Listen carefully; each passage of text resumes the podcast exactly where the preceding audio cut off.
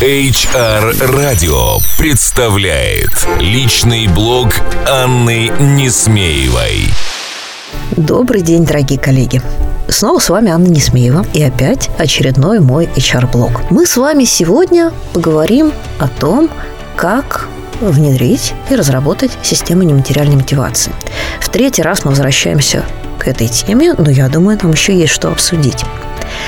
Итак, в прошлый раз мы с вами остановились на том, что чем точнее описана модель которую мы хотим внедрить, чем точнее мы описали наши аудитории потребности бизнеса, тем более точной и фокусной будет наша система. Но этого мало. После этого наступает этап создания игровых сценариев. Создание того, что э, люди, пишущие ролевые игры, называют игротехникой. Итак, э, мы с вами должны описать сами или с помощью специалистов, которых мы пригласим, а, как мы будем поощрять людей, выдавая им баллы или лайки, прося их э, что-то прочитать и отметить, поблагодарить коллегу, э, начислить какой-то балл за выполнение той или другой операции. Вот, собственно, вот эту вот игротехнику от простых элементов до более сложных, если мы предлагаем им проходить нечто в формате квеста или истории про накопление баллов, мы с вами описываем, и эта история называется игровым сценарием. В принципе, он мало чем отличается от любого сценария онлайн-игры или э, современных квестов, э, которые реал-тайм мы сейчас очень любим проходить на корпоративах. Но мы помним, что в основе этих игровых сценариев у нас лежат потребности бизнеса и лежат те мотиваторы, которые мы с вами выделили при предварительном исследовании. Итак, игровые сценарии. А, если у вас несколько групп, то логично предположить, что у вас будет несколько игровых сценариев. Потому что а, во-первых, мы мотивируем людей на разное поведение. Глупо ожидать, что сотрудник колл-центра, продавец в магазине, IT-специалист, менеджер среднего звена, офисный работник или топ-менеджер должны быть ориентированы на одну модель поведения.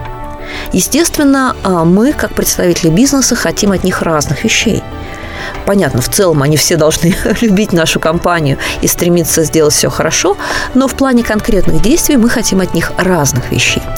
Итак, э, это первое. И второе, их мотивируют разные вещи. У них разный возраст, разный имущественный статус, разные ожидания от будущего, разные культурные предпочтения, разный образовательный бэкграунд. Поэтому и те награды, которые мы будем им выдавать, и та стилистика, в которой мы будем с ними общаться, тоже предполагает различные игровые сценарии. Итак, э, как минимум под каждую из ваших целевых аудиторий вы должны написать отдельный игровой сценарий. И после этого постараться понять, будете ли вы сводить эти сценарии э, в единую систему, э, которая будет доступна и прозрачна сразу для всех сотрудников компании, или предпочтете э, оставить их в виде различных конкурсов, акций и программ для каждой из профессиональных или возрастных или гендерных групп внутри вашей компании. Это вопрос достаточно важный. И я думаю, что мы с вами обсудим его в следующей программе, которая будет посвящена тому, как создавать модели. На этом я прощаюсь с вами. Это была Анна Несмеева. HR Radio представляет личный блог Анны Несмеевой.